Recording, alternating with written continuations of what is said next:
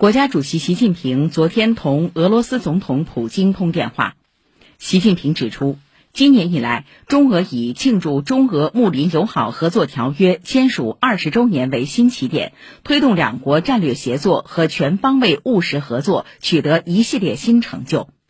习近平强调，鞋子合不合脚，只有穿的人才知道。哪种制度在中俄行得通，中俄两国人民最有发言权。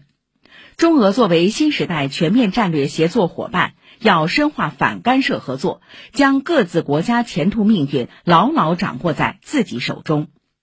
双方就阿富汗局势深入交换意见。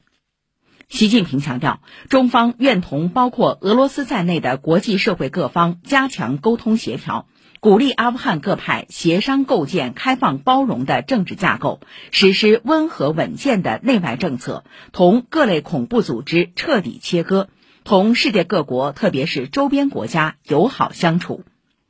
普京表示，俄方坚定奉行一个中国政策，坚定支持中方在涉台、涉港、涉疆和南海等问题上维护自身核心利益的正当立场，坚决反对任何外部势力干涉中国内政，反对将新冠病毒溯源政治化。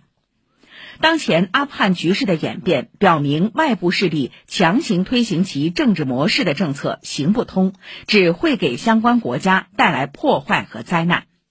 俄方愿同中方密切沟通协调，推动阿富汗局势平稳过渡，打击恐怖主义，切断毒品走私，防止阿富汗安全风险外溢。